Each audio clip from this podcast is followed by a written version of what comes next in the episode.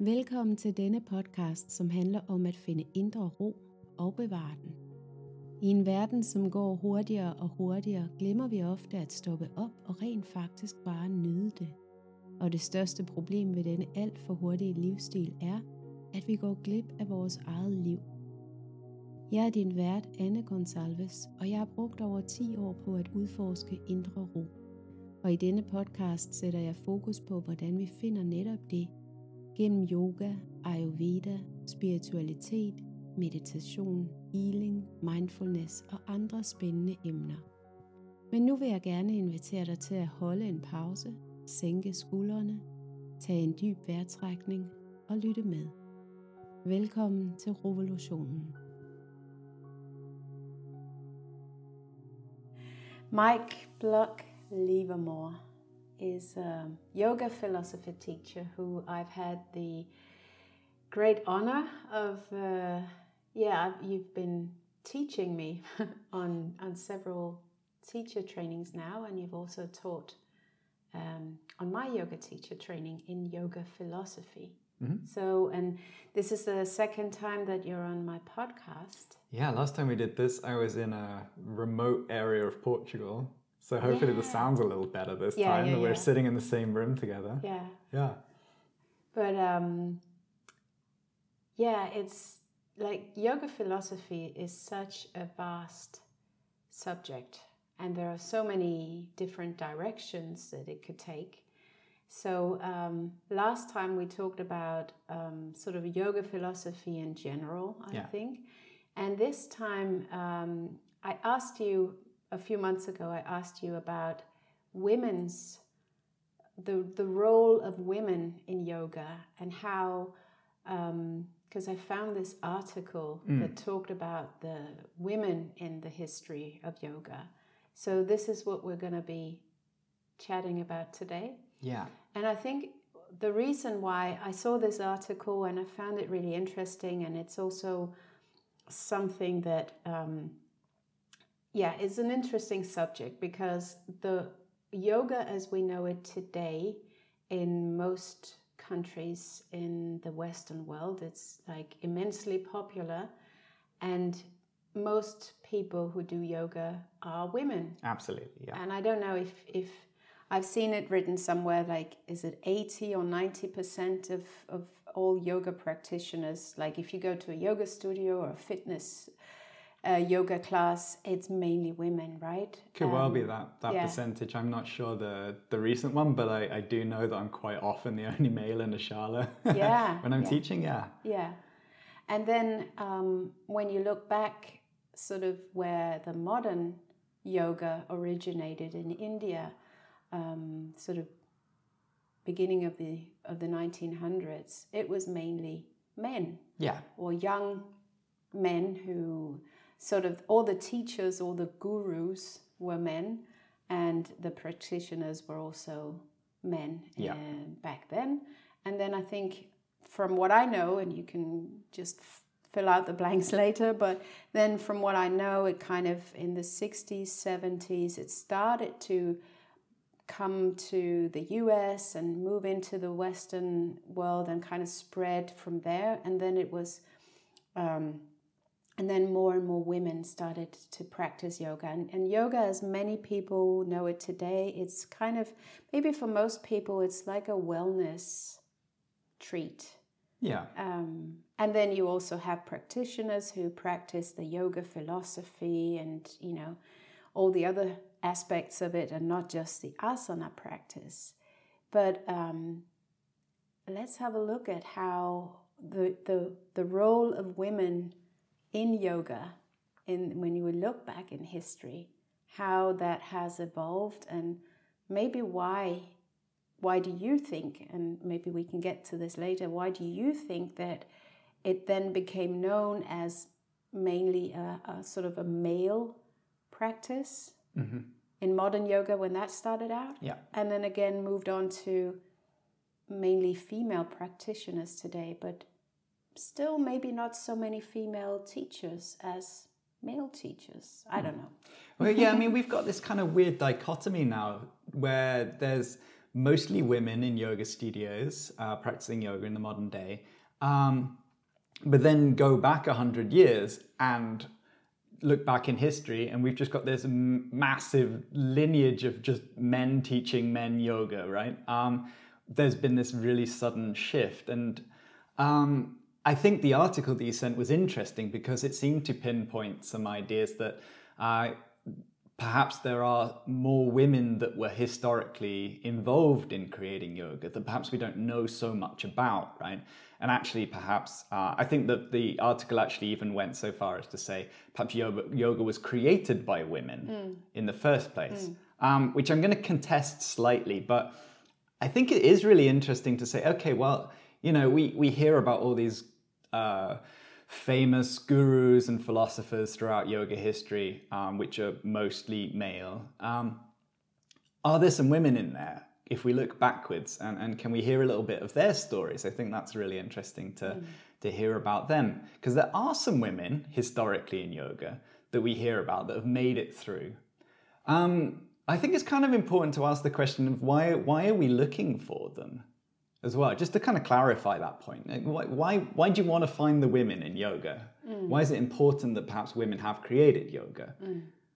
So... Um... When I started practicing yoga about twenty odd years ago, I um, did in the first years of my sort of asana practice, and but also yoga, I was also into the philosophy and meditation and many other aspects of it. And I practiced under a guru, mm-hmm. uh, a male guru from India who I met a few times also.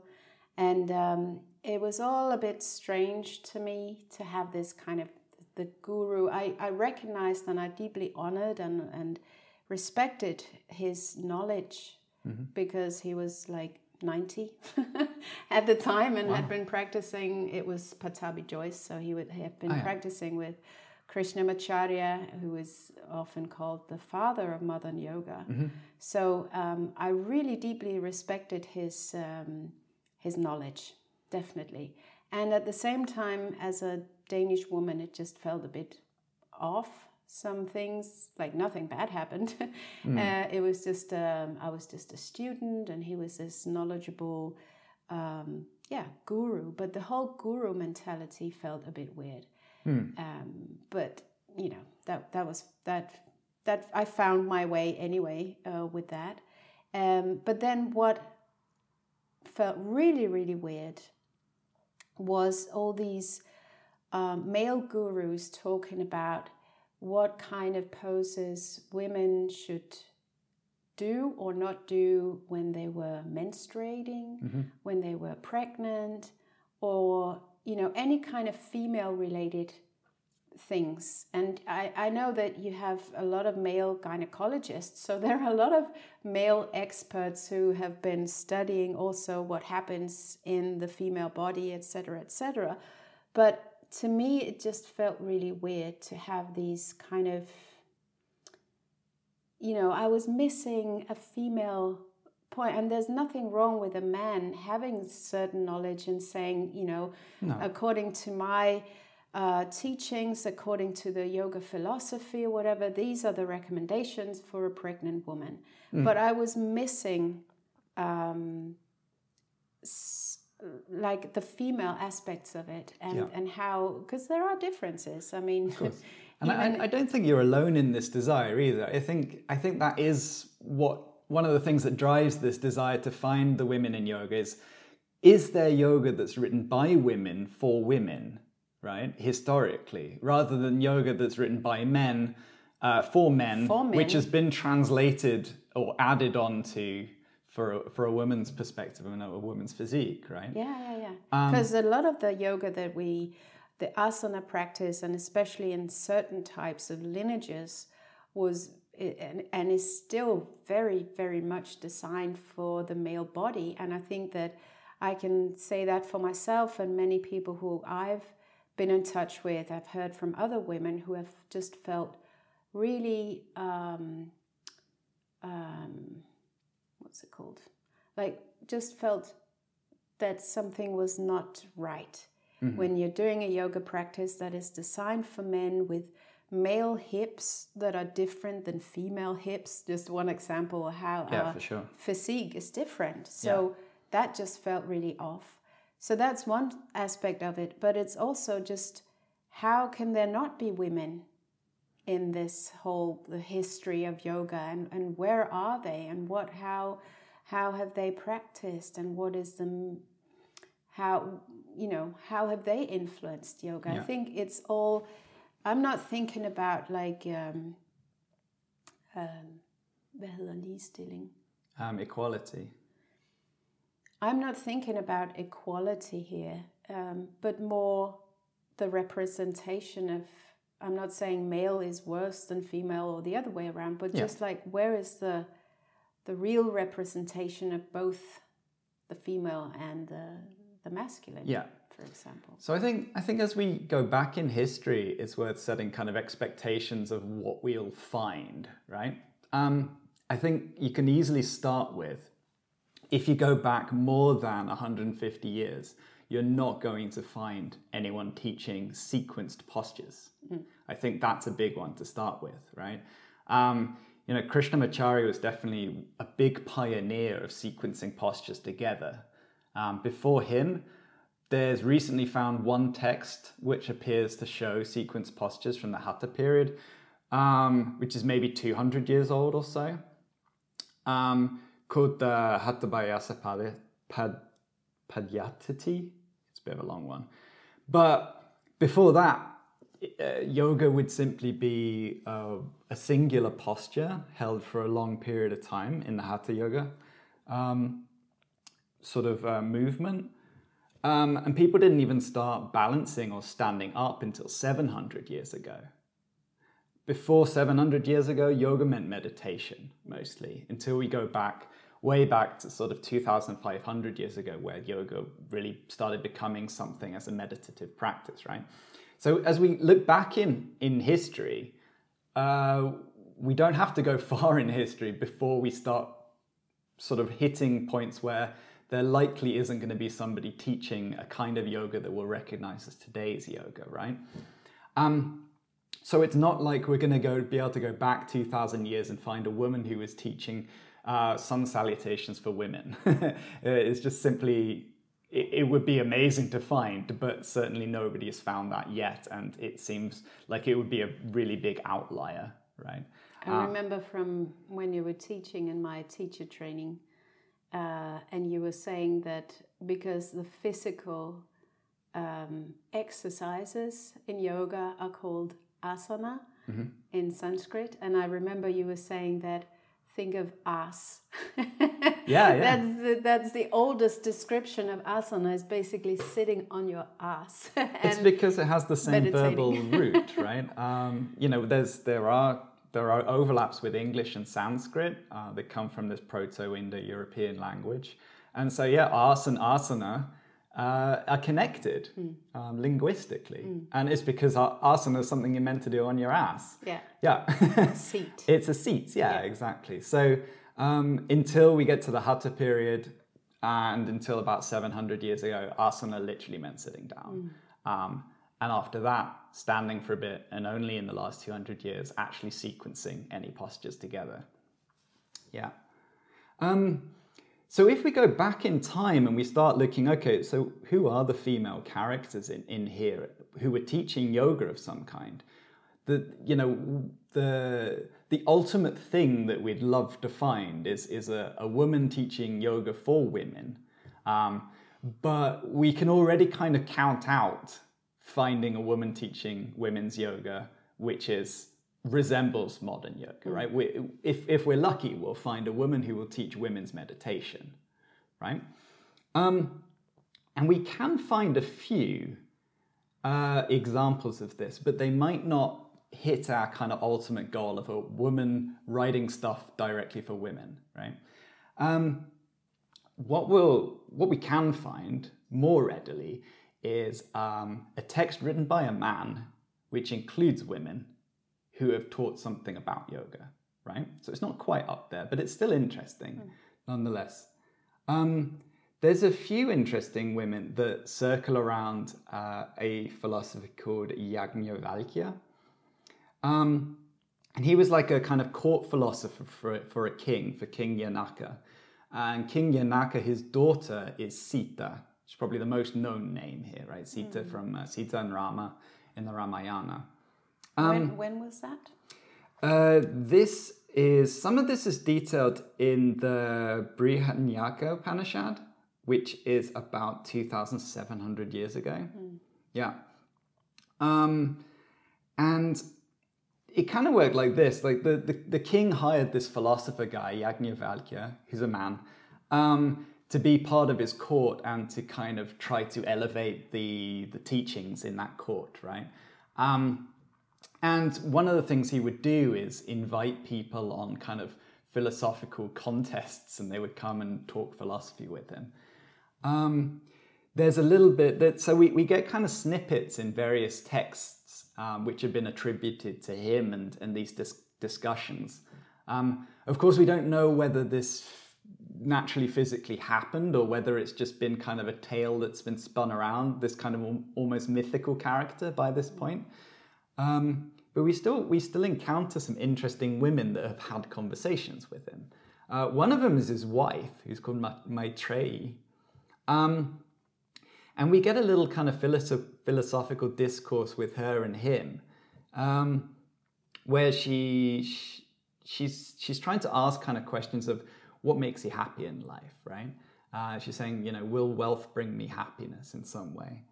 Um, Oh, so they were also asking themselves that about three thousand years ago. yeah, yeah, for sure. Yeah, I mean, yeah. it's uh, I'm pretty sure as, as soon as we invented wealth as a concept, people started asking that question. Mm. Um, the, so this this teaching, even though we've got a, a woman engaged in philosophy, which I feel is like a positive sign here mm. for our quest, um, the teaching comes from Yajnavalkya, so it's not quite up in the level we're hoping for, but... Um, He gives her, a, there's a little sort of discussion between the two where he's saying, well, wealth won't really bring you happiness. You think you think you want objects of some kind, but um, what you really want is like a completeness of being, which is quite pretty. Mm. Um, but nonetheless, it kind of shows us that uh, women aren't just simply shut down historically. There, there's um, some discussion there, and there, there's um, some philosophical engagement with them. Mm. Um, we get a slightly more interesting story when uh, Yajnavalkya gets uh, somebody to visit the court who comes to uh, debate him in a in a one of these philosophy contests he has going on. Um, I feel like this is something I should bring back because uh, yeah. it's kind of it's kind of a fun idea. Uh, you could come and debate him, and if you win the debate, you get one thousand cows.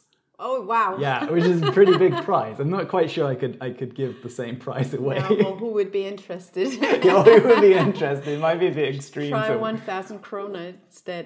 yeah, yeah, that might go down slightly better. I mean, it's kind of hard to fit a thousand cows in your apartment. Um, uh, but one of the contestants that shows up is a woman um, called Gargi, um, and again, this is recorded in a text written by a man.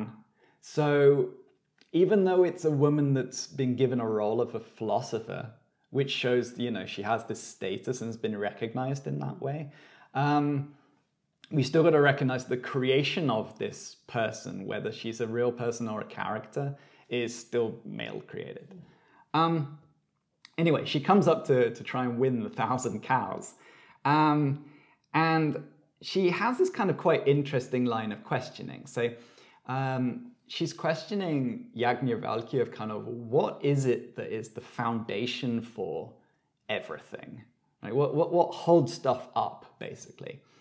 Um, and we, we were having a chat about elements, right, before we started recording this. Um, and his answer kind of goes through these, these elemental qualities, right? So she asks him kind of, you know, what holds up the earth? And he says, well, uh, that's held up by air, and air is held up by space, and works through these kind of elemental things until he gets to, um, well, that's all held up by Brahman. Um, and then following her line of questioning, she's like, well, what holds up Brahman? and, and maybe just explain Brahman.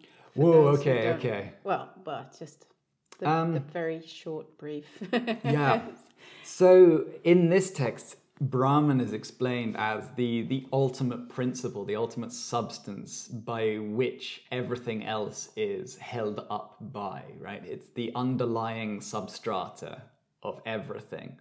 Um, you could uh, equate it with consciousness as well. So the idea that this has been interpreted in different ways later, it's quite an early text, but it's been interpreted in the kind of ways of everything therefore plays on this substratum of Brahman, our consciousness, so that everything exists within this consciousness. Kind of like if consciousness was a, a movie screen and everything is played upon it.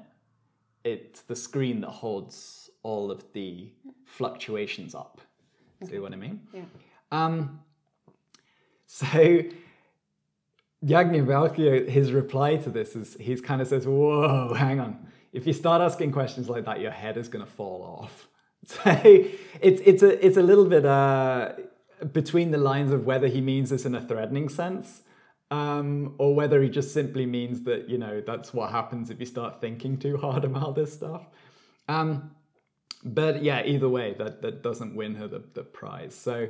Um, But she comes far with it, right? And it's it's interesting, I think, to, to hear that there has been a female philosopher, even if she's a character possibly created by men, that, that, that's cropped up at this time. So it kind of shows that, yeah, that there's this possibility that there are women out there who are living a life of, of inquiry, right, of, of philosophy, um, and are potentially doing meditations Uh, to kind of back this up with a kind of practice as well, right? And that they were recognized, even in court or, you know, visiting other male philosophers and not yeah. just women who, because we don't know that, it's, we can't know because it's nothing that's been written about if women were practicing at home maybe in some way or, you know, yeah, so we can we can go down that line of questioning of were there actually equal numbers of men and women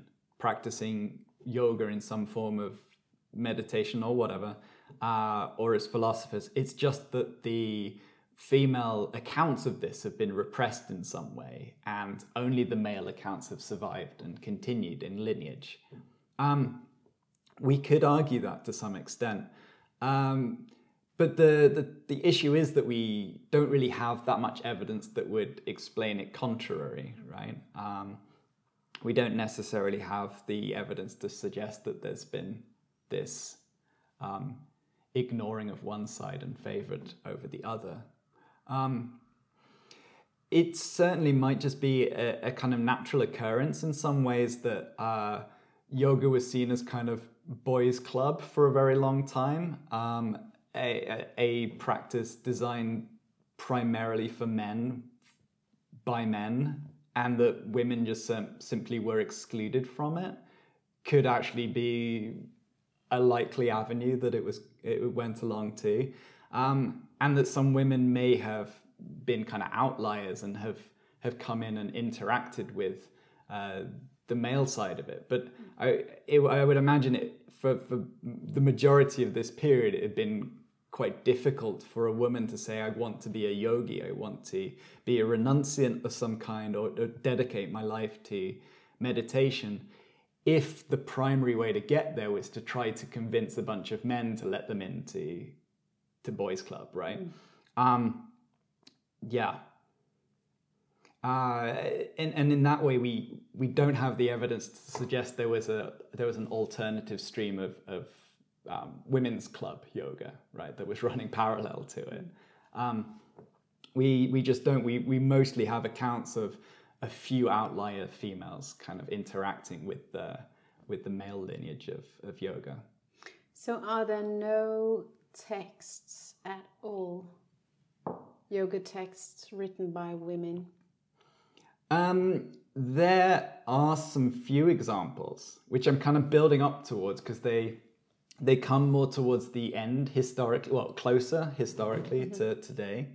Um, But at the same time, yeah, we're not going to find that much that's that's hugely satisfying. This is one of these kind of talks where you're like, okay, I really, really want to find some gold here. Um, I, I started a course recently with Ruth Westerby, who's at S O A S, who uh, did a course in women in yoga. Mm-hmm. Her conclusions were very much the same, and she's she's more, much more an academic than I am, but her conclusions were also kind of, we're not necessarily going to find what we're what we're searching for here, but nonetheless we might find a few interesting things that that we haven't been aware of beforehand, mm. uh, that the listeners haven't been aware of beforehand, mm. which I think can be quite inspirational nonetheless. Um, I think that um, I did an Ayurveda uh, training last year, and my teacher was, it was not just about Ayurveda, it was also very much about philosophy. And as far as I remember, she was mentioning the library in Alexandria, which burned down, mm. I don't know when, hundreds of years ago. And apparently there was supposed to be a lot of texts or books written by women. Mm-hmm. And they were, according to her, um, burned down for a reason by... And we do see that historically in, in many ways, that women have been tried to, you know, to be or kind of pushed away or, you know, forgotten or absolutely, yeah. eradicated from history, mm-hmm. uh, in one way or the other. So it's also something that we may not be able to find these yoga references or texts, and because maybe they were simply destroyed. Mm.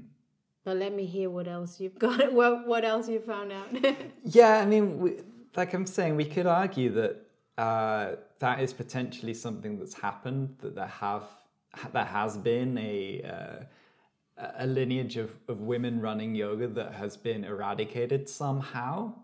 Um, but I mean, we we we simply don't have anything but speculation mm. over that. Yeah, yeah, unfortunately. Or maybe they just did something else. Yeah, perhaps it was something completely different mm. um, that women were engaging with at the time, yeah, that that, that we could also find inspiration mm. from, right? Mm. Um, in some ways, we're kind of throwing quite a narrow band here by saying, you know, how about yoga, rather than trying to open that up to any kind of practice. And I think that's kind of how the article that we that you sent to me was... was attempting to, to look at this by saying, um, uh, if we look at kind of ancient practices of dance, for example, right? Uh, there we can find more female characters who are engaged in um, dance as a as a form, and, and perhaps a kind of spiritual dance as well, right? Which I think is really interesting, but it's not necessarily yoga, right? So we're, we're already kind of excluding them in some way by saying, you know, is this yoga? And we could say, but perhaps this uh, these kind of ideas eventually influenced yoga. And of course, yeah, we we could we could say that too, that um, all kind of movement forms eventually kind of, if they if they're close enough to each other, are going to start to inspire one another. And today as well, you know, we can see dance has found its way into a yogacara as well, with, with free movement and all mm. kinds of uh, ideas along that mm. that sense, right? Um, so it kind of is a question of uh, how do we how do we narrow our focus to say this is yoga, this isn't yoga, or um, yeah, mm. to to try to figure out who we're looking for. Right, and sometimes we can we can throw that net a little bit too broadly and just drag a whole bunch of people into it and say, you know, this this created yoga, right? Yeah. Um, and yeah, there's there's this idea that perhaps uh, we we see a lot of um, female representations that go way back, which uh, like in, in statues or whatever, that um, or small figurines, which which are thousands and thousands of years old. Um, and we see representations of the female there, and there's this idea that perhaps we could connect that lineage to a movement form of some kind, to yoga further on, right? And and, it, and in that way try to create a kind of uh, lineage there, which, which says that this inspiration of the female has eventually wound up becoming yoga practice. Mm, but it, in some ways, I feel like we're just kind of um, shining a light on things that appear similar and hoping that it therefore becomes a thread in some ways.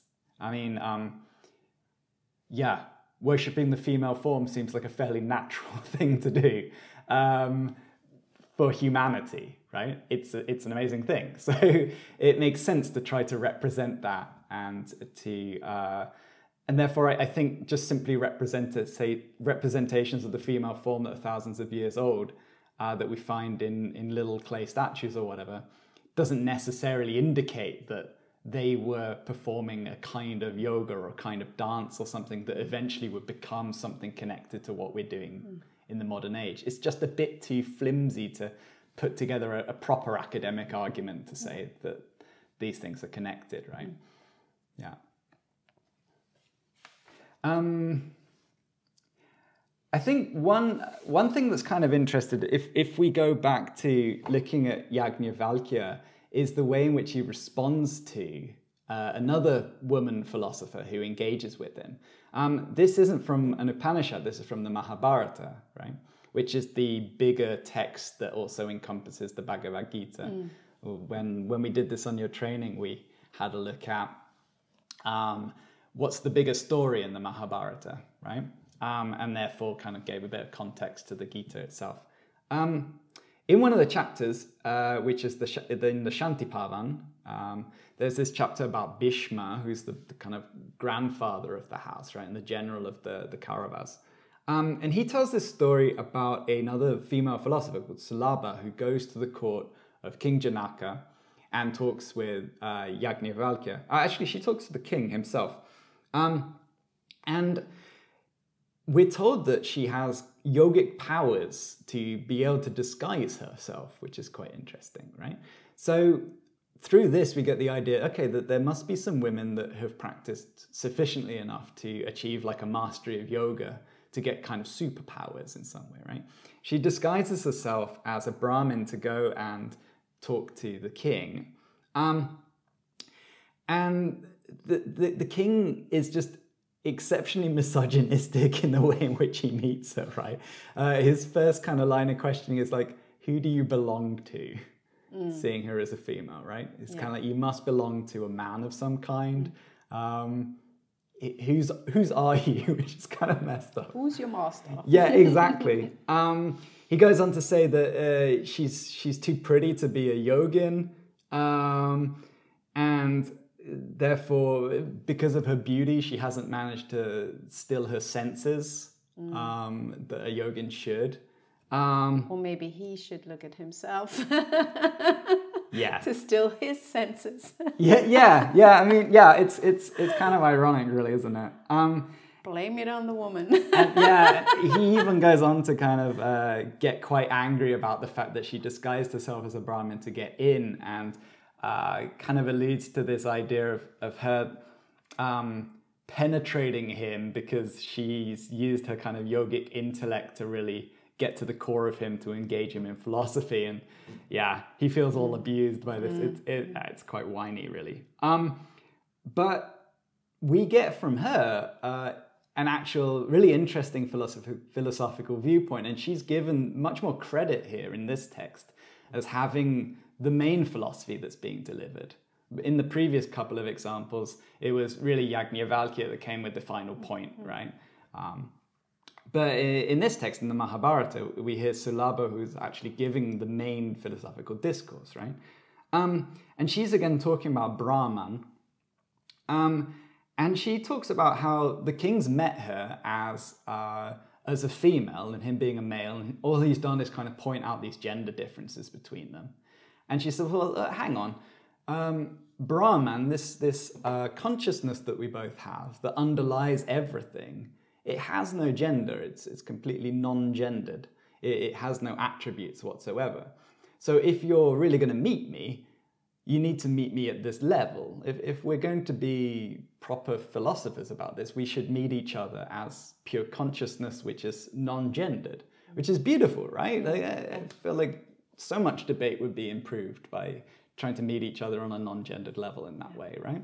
that we don't carry these ex- expectations. And she says, you know, this is the same in all beings. Um, and because of this, she says women can also pursue this uh, idea of finding Brahman, right? Um, because it exists within all of us, this consciousness, um, women have it too. They can also go looking for it. It's not just a, it's not just man club um, searching for this. Um, and it's not property. I don't belong to anybody. This is, uh, whether she chooses to marry or not, it has no effect on, on her consciousness as well, right? Um, and she also says, you know, so therefore us having this debate as well, it, it's, it's not wrong because um, I'm male or, or female. Um, we both share this, this commonality, and therefore we should be able to talk mm. philosophically together.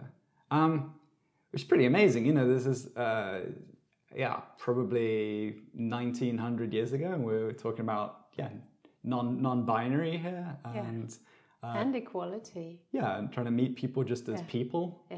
Yeah. Mm. So I, I think that little interaction in there is, is quite an interesting one. Again, we've got to recognize that the Mahabharata likely written by a man, and therefore Sulabha as a character, whether she's a real person or not, has probably been at least recorded by a male.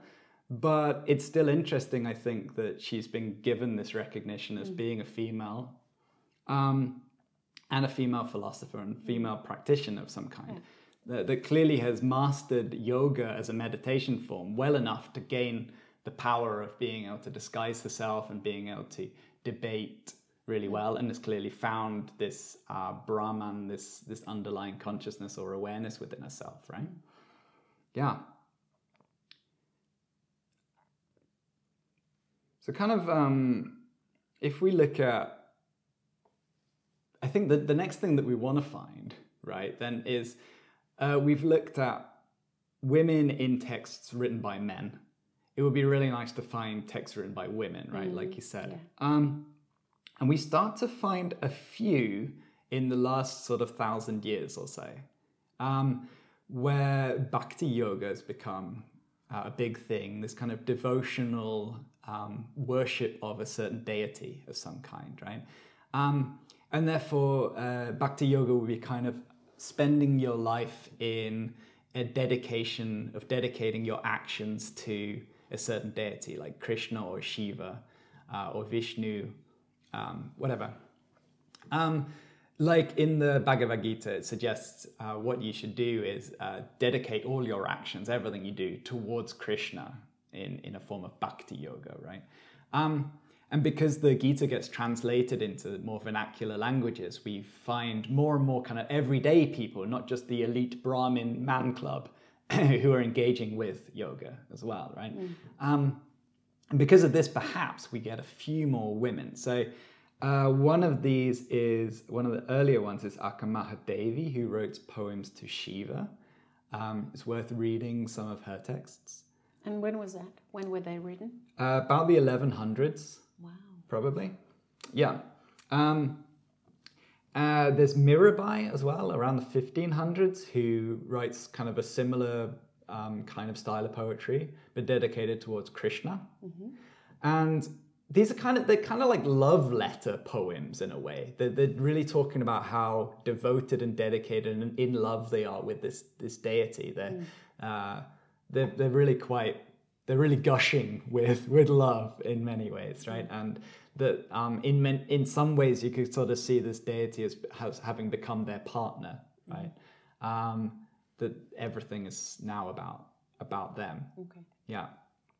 Um, I think probably the most interesting historical female character that we can find is uh, Lalleshwari or Lal Ded, who was a tantric.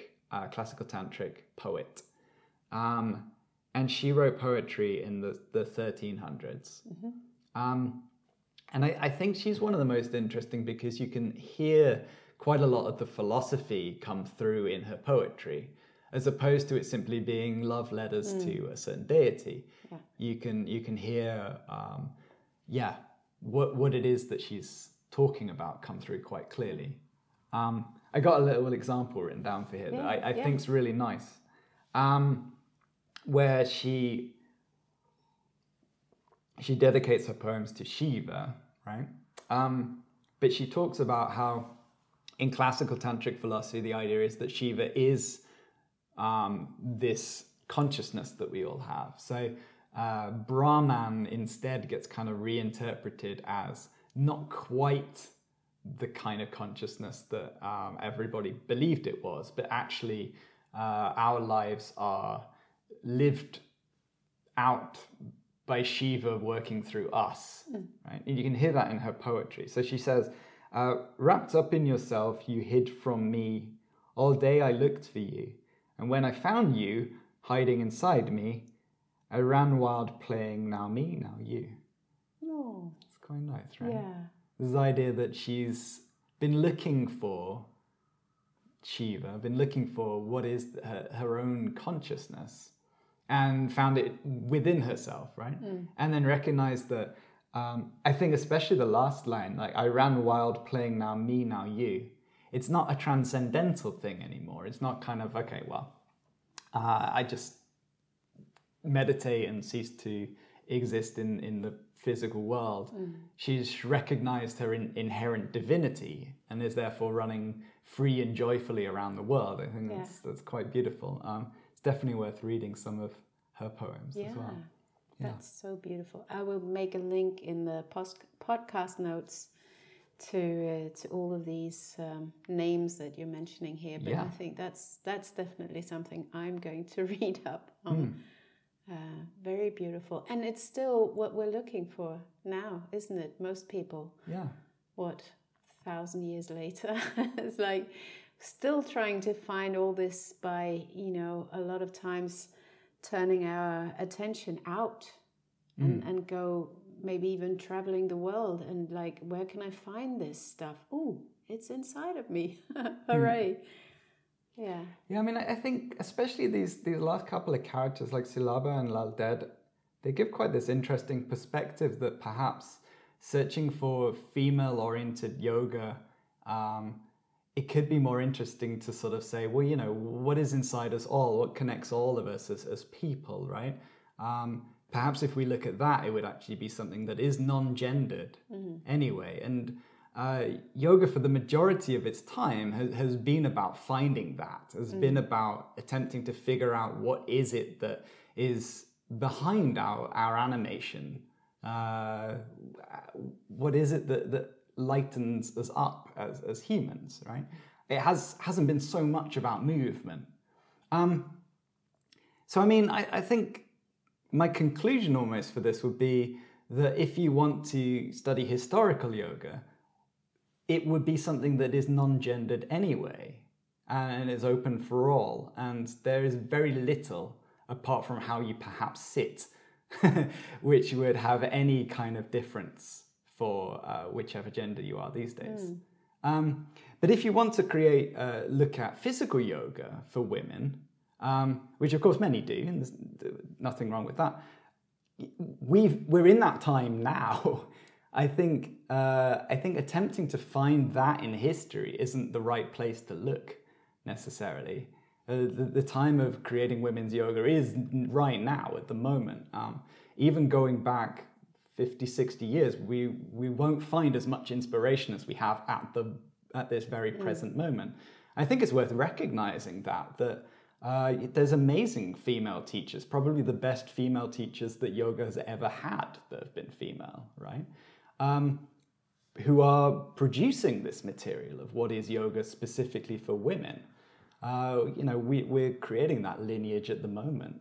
Um, I think there's always so much focus on... Uh, that yoga needs this ancient history backing it up, right? And I feel that it, that quite often creates just a bit of an awkward mash together of of, mm. of ideas. Especially if you're trying to really look hard for, you know, the, the history or the historical. Um, I think that like what you're saying is is is so true in that. Um, Yoga is a living tradition mm. that we we always we have to remember that, but it's just that maybe most people when they think about yoga, maybe most people when they start doing yoga, even asanas or whatever kind of yoga it is, um, it's it's there's still this um, this feeling of, oh, yoga is this ancient thing.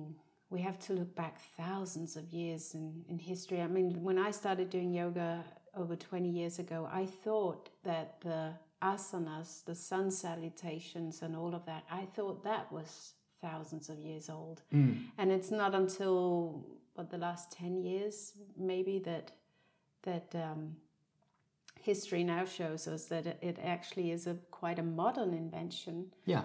Um, so I think it's it's it's so interesting to look at, at yoga as um, and it's important to remember that yoga is ever evolving. It's yeah. not a, a, a, a science or a movement or a philosophy that was uh, started two thousand years ago, and we should still honor the roots and do exactly what they did thousands of years ago, because it's that's not what we're doing now anyway. No. So just recognizing how it's evolving all the time. It's a living tradition. There are so many great teachers out there, and like you say, who are constantly evolving yoga um, and what it means for people today. Yeah. But I think that that the last text, what, what was her name? Lala? Lalleshwari. Lalleshwari. I think that's so beautiful, and really bringing the quite a modern um, take on or viewpoint in such an ancient text. I think mm. that really brings it all nicely together, and how... Um, how it's it's it's so relevant today. Yeah, absolutely. Yeah. Yeah. So, women in the history of yoga. Yeah. We may not know, or there haven't been that many women or female yoga asana practitioners, because it just simply did not really exist up until... Um, maybe a hundred, few hundred years ago. Yeah, or neither male practitioners. No. If if we define asana as something standing or balancing, yeah. right? Yeah. yeah, yeah. So it's evolving. It's it's taking place right now.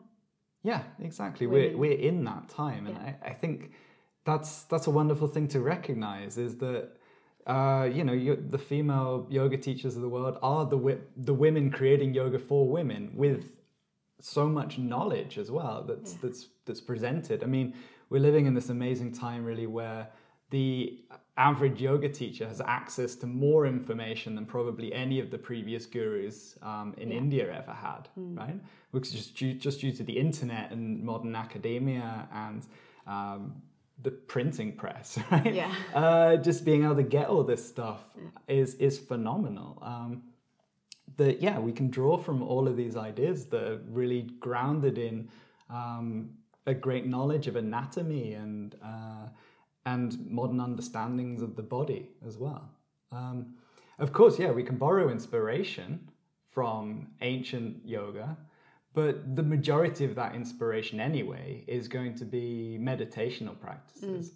And as I argued, I, I think that they really do correspond to something that is quite non-gendered, really, even though it was likely a lineage of men carrying these practices through, these meditational practices, and uh, has typically been something that excluded women. It doesn't necessarily mean that women couldn't do them simply because of having a different gender. It just happened to be more uh, yeah, a, a man-oriented lineage, mm. right? Yeah. Um, so we can definitely borrow Um, inspiration there for, for finding um, in, internal witness, right? I, I think that that is something that, if we want to talk about yoga philosophy, is something that needs to be highlighted more. This idea that there's there's an inner journey that needs to be performed in yoga as well as the physical mm. external journey, right? Mm.